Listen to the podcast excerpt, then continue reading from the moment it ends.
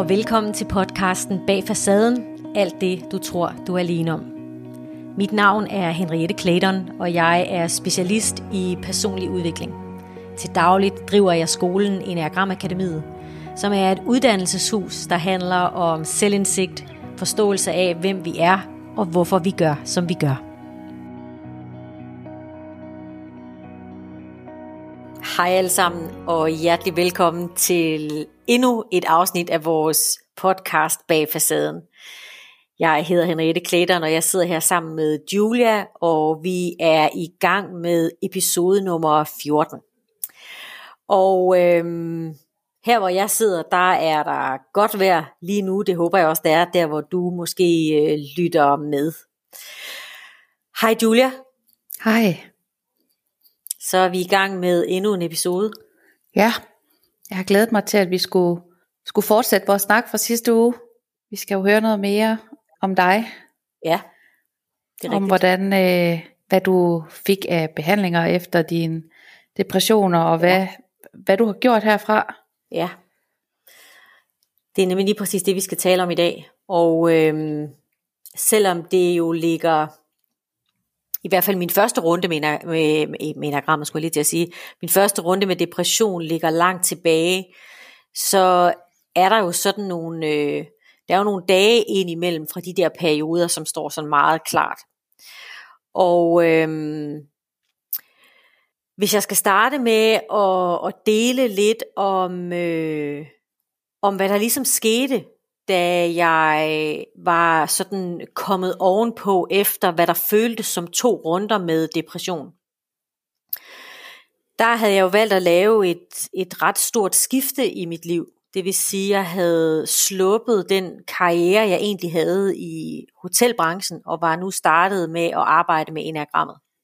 Og det var jo et stort vendepunkt for mig. For det første, fordi jeg slap en karriere, som ikke gjorde mig godt. Men for det andet også, fordi jeg mødte enagrammet, som øh, gav så uendelig meget selvindsigt, som faktisk gav mig nogle forklaringer på, hvorfor jeg havde fået det så dårligt. Og øh, øh, jeg vil til stadighed sige, at noget af det aller, aller vigtigste, jeg har øh, fået med, som har hjulpet mig ovenpå øh, depressioner, som har hjulpet mig til at kunne leve et liv uden så store dyk. Det har helt klart været selvindsigt, og det har enagrammet været den største bidragsyder til. Jeg har selvfølgelig også gået i terapi øh, hos en psykolog. Det har jeg gjort af flere omgange. Jeg fik også antidepressiv medicin, øh, og øh, øh, begge dele kunne en masse godt. Øh, den antidepressive medicin, den giver lige mulighed for at komme lidt ovenpå. Det tror jeg også, vi talte om sidste gang. Og psykologbehandlingen hjalp mig til at sådan få struktureret nogle tanker, som var blevet mudret. Det er meget mudret i tankerne, når man psykisk er under pres. Det er meget, meget svært at lave overblik. Det er meget svært at finde sin plads i verden. Det er meget svært at få en hverdag til at hænge sammen. Og det hjalp hun mig med. Så jeg øh, brugte ligesom nogle meget traditionelle metoder til at starte med, øh, for at komme mig oven på øh, de første par år med depressioner. Og hvis jeg lige skal blive ved enagrammet, så var det at få indsigt i mig selv som enagram type 1 skældsættende. Det der var i den her forbindelse især skældsættende for mig at finde ud af, det var, at jeg som enagram type 1 på en eller anden måde er landet i livet med enormt store forventninger til mig selv. Helt fra jeg var barn kan jeg huske at have haft meget høje forventninger til mig selv, og det er forventninger om at skulle gøre en forskel i verden.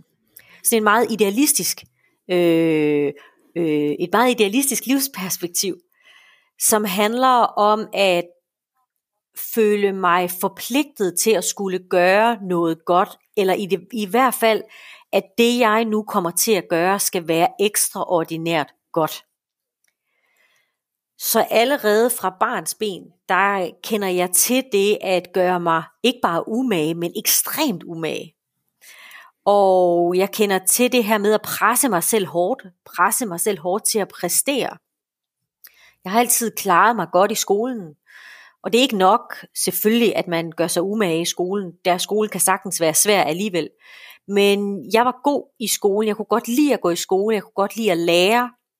Det, der bare fulgte med for mig, når jeg lærte noget, det var, at jeg skulle blive enormt dygtig til det meget hurtigt. Så jeg har altid arbejdet hårdt. I folkeskolen, på handelsskolen, handelsgymnasiet, da jeg gik der, på min videregående lederuddannelse, da jeg gik der. Og der er en masse positivt at sige om det at gøre sig umage. Det tror jeg stadigvæk på i alle mulige forskellige sammenhænge er godt og vigtigt og nyttigt. Men jeg forsøgte at gøre mig så umage hele tiden, at jeg fuldstændig glemte at leve mit liv. Jeg glemte, at man godt må lave fejl. Jeg glemte, at øh, jeg glemte at lege, at nyde livet. Jeg glemte at øh, nyde at være sammen med venner, kærester, familie. Jeg glemte at give mig selv fri til at være det menneske, jeg er. Og øh, som etter, der kan man sige, at den stræben, der er efter at gøre en forskel i verden, den bliver på bekostning af nogle meget store personlige ofre. Og det havde jeg ikke, det havde jeg ikke haft mulighed for at sætte ord på, før end jeg fik selvindsigten igennem enagrammet. Det var ikke muligt for mig at sætte ord på, hvor hård og hvor barsk min indre kritiker er, for det er den, der ligesom kører showet her. Den der indre kritiker, der hele tiden pisker dig ud af, hele tiden fortæller mig som etter, at jo, det kan da godt være, at jeg har gjort det udmærket i dag, men jeg har ikke sådan for alvor strukket mig og gjort mig umage. Så selv på nogle af de dage i løbet af mine 20'ere og i løbet af min hotelkarriere, hvor jeg arbejdede allerhårdest, der var der noget inde i mig, som, som, som ikke var tilfreds. Min indre kritiker fortalte mig, at jeg ikke var tilfreds. Så ikke nok med, at jeg øh, lavede nogle store personlige og menneskelige ofre, så fik jeg også indre skæld ud. Og, og det er vidderligt, hvad man får som etter. Man, man bliver skældt ud hele tiden indenfra. Det der så sker, når man hele tiden skiller sig selv ud, det er, at man hele tiden finder fejl ved sig selv. Og med den sådan øh, kognitive, mentale sammensætning, jeg har som etter, så betyder det, at jeg hele tiden analyserer mig selv. Jeg analyserer hele tiden om, hvorfor jeg ikke kan gøre det bedre, end jeg gør. Hvorfor jeg, hvorfor jeg synes, det er svært at være mig. Hvorfor, hvad er det, der er gået galt på et tidspunkt i mit liv, siden at jeg har det sådan, som jeg har det? Hvorfor er det, jeg ikke kan løse opgaverne bedre, end jeg gør? Og selvanalyse er faktisk noget af det, der øh, leder os i retning af mental ubalance. For det betyder, at vi hænger alt for hårdt fast i øh, bekymringer, grublerier. Vi hænger for hårdt fast i at forsøge at løse en gåde, der ikke skal løses. Fordi hele pointen er jo, at der er ikke noget galt med mig. Men det var jeg kommet til at tro, og jeg ledte febrilsk efter et svar, for jeg troede, det var løsningen, hvis jeg kunne regne ud, hvad der var galt med mig. Så jeg øh, borede mig selv længere og længere og længere ned i et hul, som til sidst blev depressivt. Og en anden grund til, at enagram type 1, øh, blandt andre typer selvfølgelig også, men har en, en eller anden form for risiko for at falde i depression, det er, at som etter er jeg enormt god til også at kontrollere mine følelser. Jeg kan næsten, når, jeg, når vi taler om det her, så kan jeg simpelthen mærke, hvor stramt det er at leve som etter, når man er presset. Der er simpelthen ikke luft til noget. Øh, og, og der er heller ikke plads til at i virkeligheden at mærke efter, hvordan jeg har det, eller hvor dårligt jeg egentlig har det. Så den her selvundertrykkelse, man laver som etter, den bliver jo på et eller andet tidspunkt til noget aggression, der ikke kan komme ud. Og så kollapser det indre følelsesmæssige stilas, og så opstår der en depression. Og jeg har simpelthen lyst til, Julia, lige at læse her Øh, det er et citat, jeg har kendt i mange år, men jeg fandt det frem til den her øh, anledning, fordi øh, det, det siger på alle måder, synes jeg, i hvert fald min oplevelse af depression. Det er et citat fra Jim Carrey, den amerikanske komiker, som, som jo selv har øh, Øh, været igennem forskellige depressioner og angst og forskellige andre sådan mentale lidelser. Og han siger sådan her, Depression is your avatar, telling you it's tired of being the character you are trying to play. Og det han egentlig siger, det er, at det menneske, jeg tror, jeg skal være, det er ikke holdbart.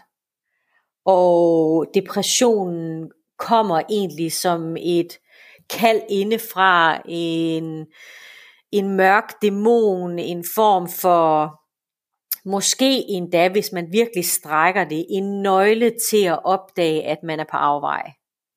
Det kunne jeg ikke se midt i depressionen, hvis der er nogen, der lytter med, som kender til depressioner. Øh, lige der midt i depressionen, der er der ikke noget hverken forløsende eller indsigtsgivende ved det. Men når jeg ser det udefra i dag, så er jeg fuldstændig enig i, at jeg havde iklædt mig et ideal, jeg troede, jeg skulle leve op til. Og depressionen meldte sig og sagde, det skal du holde op med. Du er simpelthen på afveje i dit liv.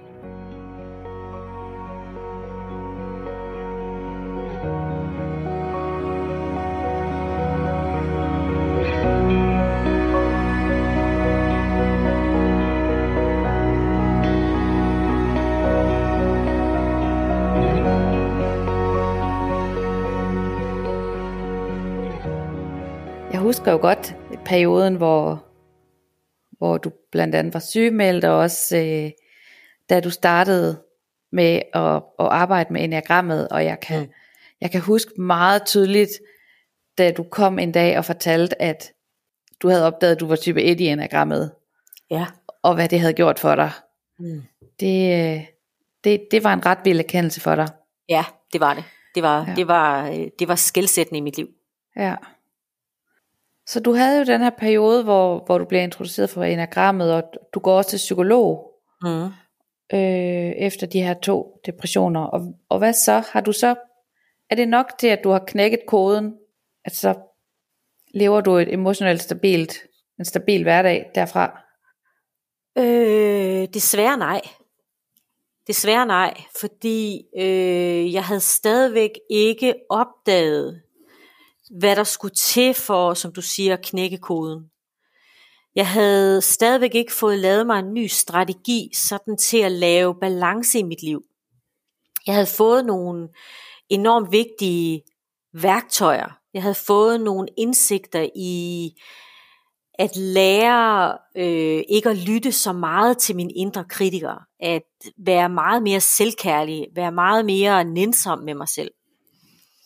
Men noget af det, jeg ikke havde, eller noget af det, der sker, som jeg faktisk tror sker for mange, øh, der kæmper med psykiske lidelser.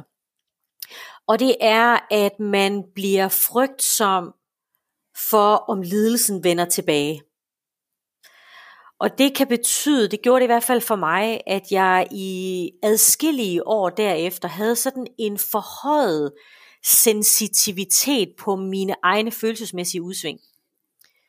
Det vil sige, hver gang jeg ligesom fornemmede, der var lidt ubalance, så blev jeg enormt bange for, at jeg var ved at blive deprimeret igen. Og det betød, at jeg faldt tilbage i nogle gamle mønstre. Jeg faldt tilbage, mit indre kritiker havde ligesom overtaget den der frygten for depressionen og begyndte at banke mig i hovedet indefra. Så det er jo, det, det, det kommer til at lyde fuldstændig åndssvagt at sige, at det er næsten som om, at min psykologi ledte sig selv ind i depression igen. Men i virkeligheden så var det fordi, jeg havde ikke forstået, at det nu var frygten for depressionen, der havde sat sig i mig. Hmm. Det kunne jeg ikke adskille. Det havde jeg ikke øh, gennemskuddet på det tidspunkt. Så jeg havde en lang årrække, hvor jeg jævnligt havde en oplevelse af, at nu pustede depressionen mig i nakken igen. Det kan jeg faktisk huske, jeg har udtalt adskillige gange, og jeg har også udtalt det til min læge, og fordi jeg, jeg, det var ligesom om, jeg ikke rigtig kunne komme på afstand af det. Jeg kunne ikke rigtig øh, øh, øh, jeg kunne ikke rigtig få det rystet af mig, synes jeg ikke. Det jeg jo så sidenhen opdagede, det var, hvor meget frygten for en tilbagevendende depression havde sat sig i mig, og det var faktisk den, der var med til at gøre mig sådan semi-deprimeret igen over en lang årrække. Øh, I den metakognitive psykologi kalder man begrebet for farlighed. Altså farlighed handler om øh, alt det, vi som potentielt gør os selv bange for, fordi vi har overbevist os selv om, at der er en statistisk sandsynlighed for, at det sker. Og for mit vedkommende, der var det depression og angst. Og øhm, der, gik, en, der gik en lang årrække, hvor, øh, hvor jeg virkelig kæmpede, synes jeg, hårdt. Hvor det var enormt svært for mig følelsesmæssigt at finde øh, stabilitet. Der skete så nogle forskellige ting i både mit private liv og mit professionelle liv, som, som på en eller anden måde i al turbulensen fik rystet et lidt stærkere fundament fri for mig. Øhm, og det der, det der kom til at gøre den, hvad kan man sige, alt overskyggende forskel, der hvor jeg for alvor kom i gang med at knække koden, det var da jeg mødte først den kognitive psykologi, og senest den metakognitive psykologi. I 90'erne, 1990'erne, der var der et par psykologer i England, som lavede et kæmpe studie øh, omkring, hvordan mentale lidelser kan afhjælpes ved, at vi lærer at håndtere vores tanker på en anden måde. Og det er i virkeligheden det, man i dag kalder for den metakognitive psykologi. Og det, det handler om, det er, at de tanker, du og jeg har, de tanker, man har, øh, det, de tanker, vi har som mennesker, minder om hinanden. Det, der bare er forskel på, det er, hænger vi fast i tankerne, eller gør vi ikke? Det gør jeg. Øh, jeg hænger fast i dem. Jeg bekymrer mig omkring det. Jeg tror, jeg skal løse det. Jeg tænker på det. Jeg vågner om natten. Jeg øh, bruger masser af tid på at finde gode løsninger. Og det vil sige, at jeg, øh, jeg grubler, jeg ruminerer, jeg drøvtykker mine tanker. Og det er faktisk en rigtig dårlig strategi. Bekymringer er super berettiget, fordi de viser os lige, der er en risiko for et eller andet, du lige skal være vågen over for. Men det der så er den klogeste strategi, det er, så skal jeg tage mig af det, og så skal jeg finde ud af, hvad jeg skal gøre ved det, og skal slippe det igen. Det der bare har været min strategi, har været, at jeg holdt fast i det. Og det vil sige, når vi holder fast i tankerne, som så måske giver nogle følelsesmæssige reaktioner, så, øh, så kan vi simpelthen nærmest køre os selv ned i måske først depressioner, så ængstelighed, så angst, så depression, så ondt i maven, dårlig mave, hovedpiner, rysteture, øh, overvældelse, alle de der mange, mange øh, lidelser, som, som alt, alt, alt for mange af os øh, bokser med, og som jo ultimativt spiser af vores dyrebare livskvalitet. Jeg kunne, jeg kunne helt vildt godt tænke mig at høre noget mere om det der metakognitive øh, terapi. Ja. Du og jeg har jo, har jo før snakket en lille smule om det. Ja. Øhm, og jeg, jeg synes, det lyder det lyder jo helt fantastisk, hvis man virkelig selv kan gå ind og tage styringen ja.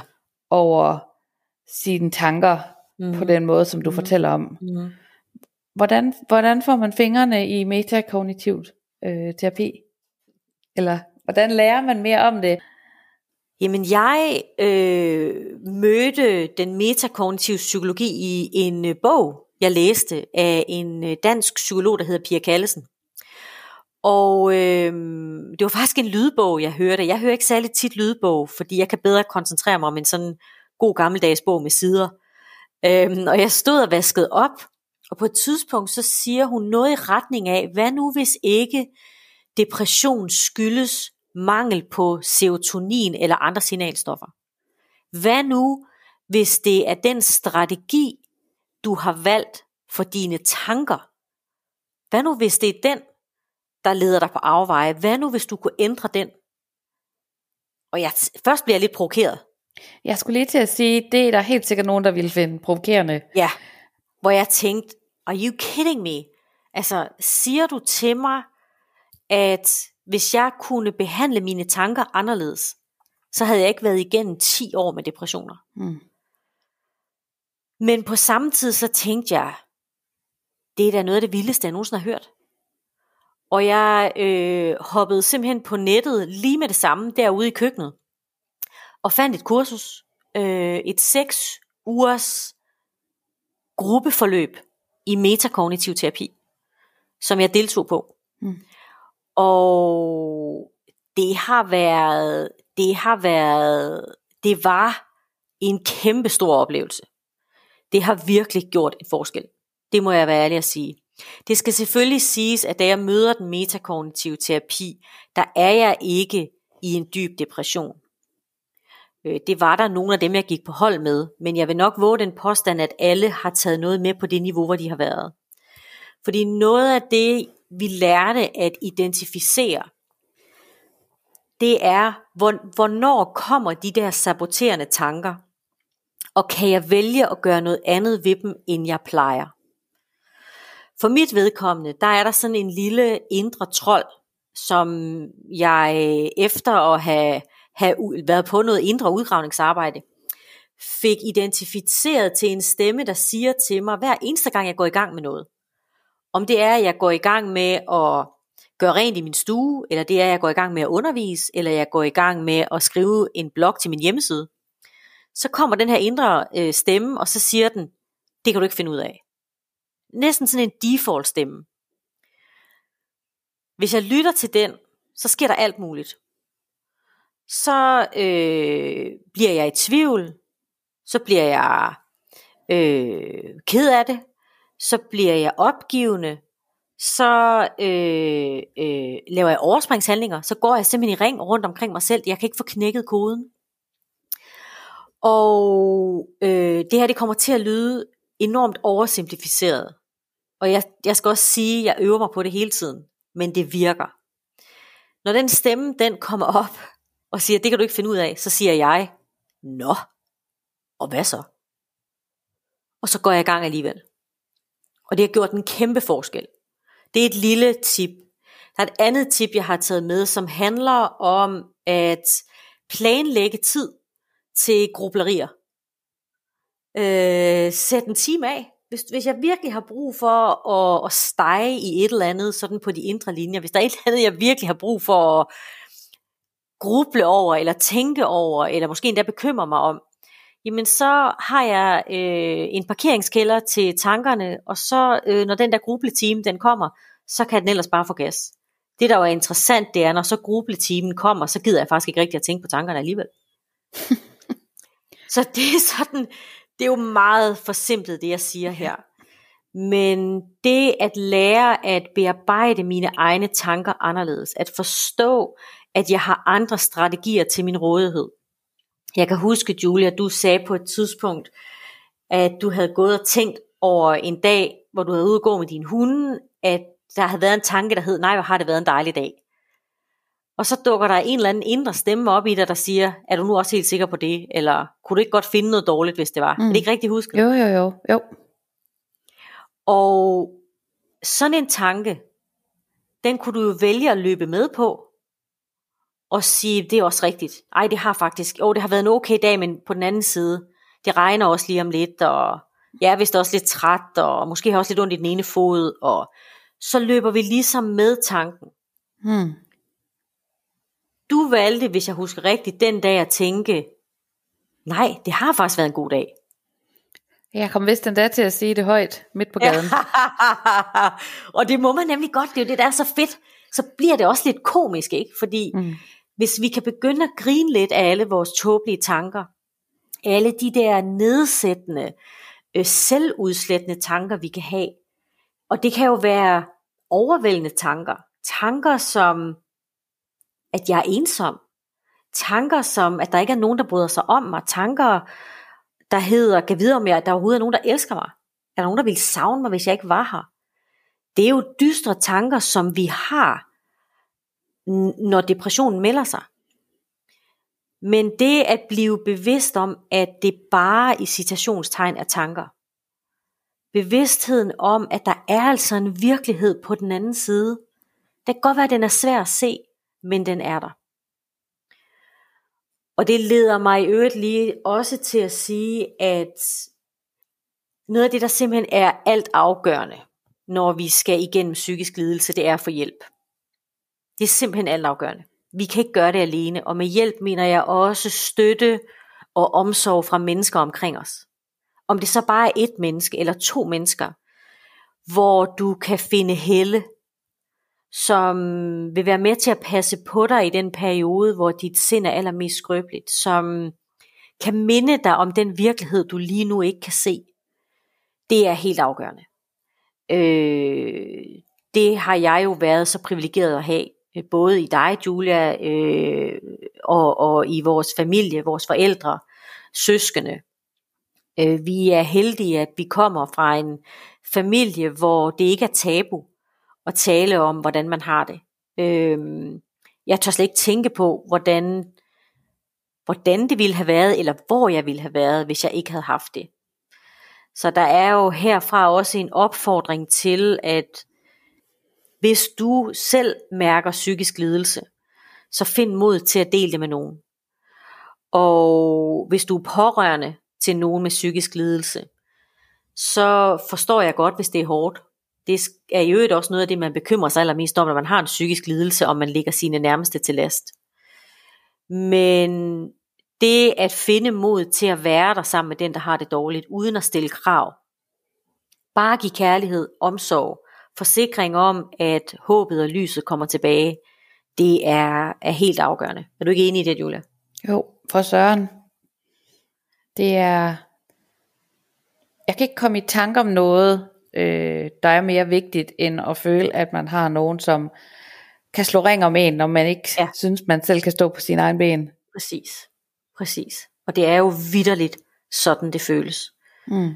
Øhm, og jeg har valgt at tro på, i dag har jeg valgt at tro på, at jeg ikke behøver at være bange for depressionen mere.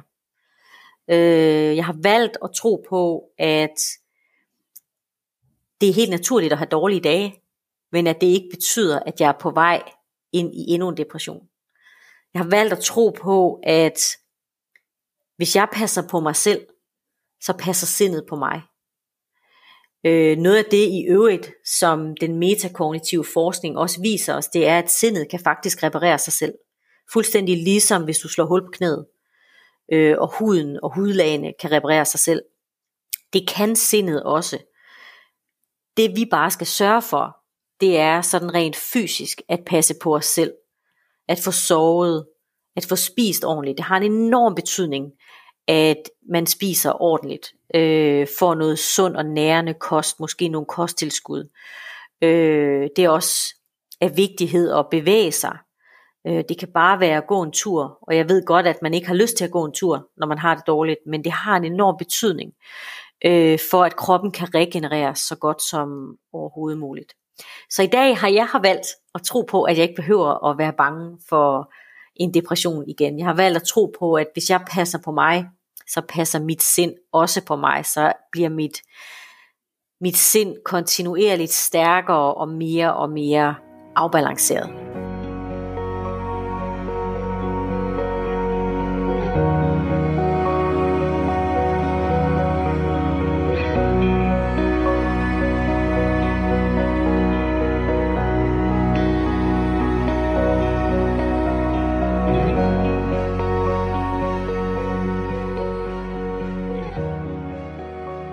Altså når jeg hører dig sidde og fortælle om metakognitiv terapi, så begynder min fire hjerne jo straks at tænke, at betyder det så også, at jeg kan lære at adskille tanker og følelser, for eksempel? Mm. Og tror du, at man kan tror du, man kan lave en kobling mellem enagrammet og, og metakognitiv terapi, således at ja. alle typer ja får redskaber til at håndtere lige præcis de mønstre, som de kæmper med at komme ud af, og som de sidder fast i? Det er jeg helt overbevist om. Det er helt overbevist om. Øh, fordi vi ved, i enagrammet ved vi jo noget om, vi ved noget om, hvad vi frygter. Vi ved noget om, hvilke overbevisninger det giver, altså hvilke sandheder vi tror om verden. Vi ved noget om, hvad er det for en virkelighed, en 4, en 5, en 6, en 7 osv. ser. Og det fortæller os også noget om de tankemæssige mønstre. Og det, at, at der, er, der er nogle tanker, vi bliver ved med at tænke igen og igen og igen, fordi vi tror på en særlig virkelighed, som hvis vi kunne lære at håndtere de tanker, så kunne det gøre, tror jeg, en stor forskel i vores evne til at holde fornuftig balance i vores øh, psykologi. Så det er jeg, det er jeg fuldstændig, øh, fuldstændig overbevist om. Det er virkelig en spændende vej at begive sig ned af. Det er en meget, meget spændende vej at ja. begive sig ned i. Og, og endnu en gang er jeg bare nødt til at sige, øh, enagrammet er et fuldstændig vildt og magisk værktøj. Altså jeg er ikke i de 20 år, jeg har beskæftiget mig med personlig udvikling, har undervist i det, øh, professionelt arbejder med det hver eneste dag. Jeg har på intet tidspunkt mødt noget som helst værktøj, eller nogen som helst teori, der på den måde så specifikt giver indblik i vores individuelle personligheder. Det er et fuldstændig maløst værktøj, også når det kommer til at, når det kommer til at forstå psykiske lidelser. Ja. Tusind tak, fordi du ville dele din historie med os, Henriette. Mm, jeg ved, at det er altid inspirerende, når nogen øh, er åbne og modige omkring deres historie med mental ubalance mm. og, og lidelse. Og det skal, jo, det skal jo på ingen måde være nogen hemmelighed, at, at vi i vores familie har haft særdeles godt kendskab til psykisk sygdom i, i mange, mange år. Og, og derfor ved jeg også, at du gerne vil dedikere det her afsnit til en helt særlig person. Ja, det vil jeg rigtig gerne. Jeg vil gerne øh, dedikere øh, den her episode til vores morfar. Øh, vores morfar, han hed Evald, og øh, han, øh, det er snart mange år siden, han døde, det er vel godt 20 år siden, og øh, han var en mand, som øh, på ingen måde levede det liv, han drømte om.